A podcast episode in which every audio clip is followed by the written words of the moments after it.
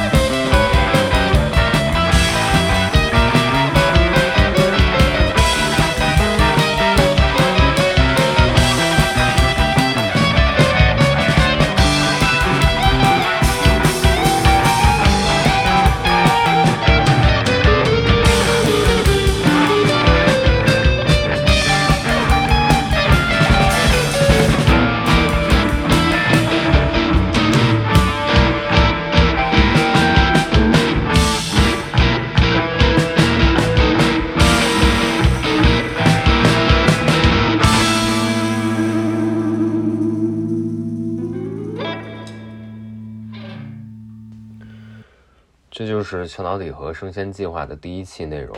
之后我们还会继续放出即兴录音，争取做到两周一更新吧。如果有兴趣，还可以关注我们的微博。嗯，虾米已经没有了，还可以关注网易云和 Bandcamp。我们下期再见。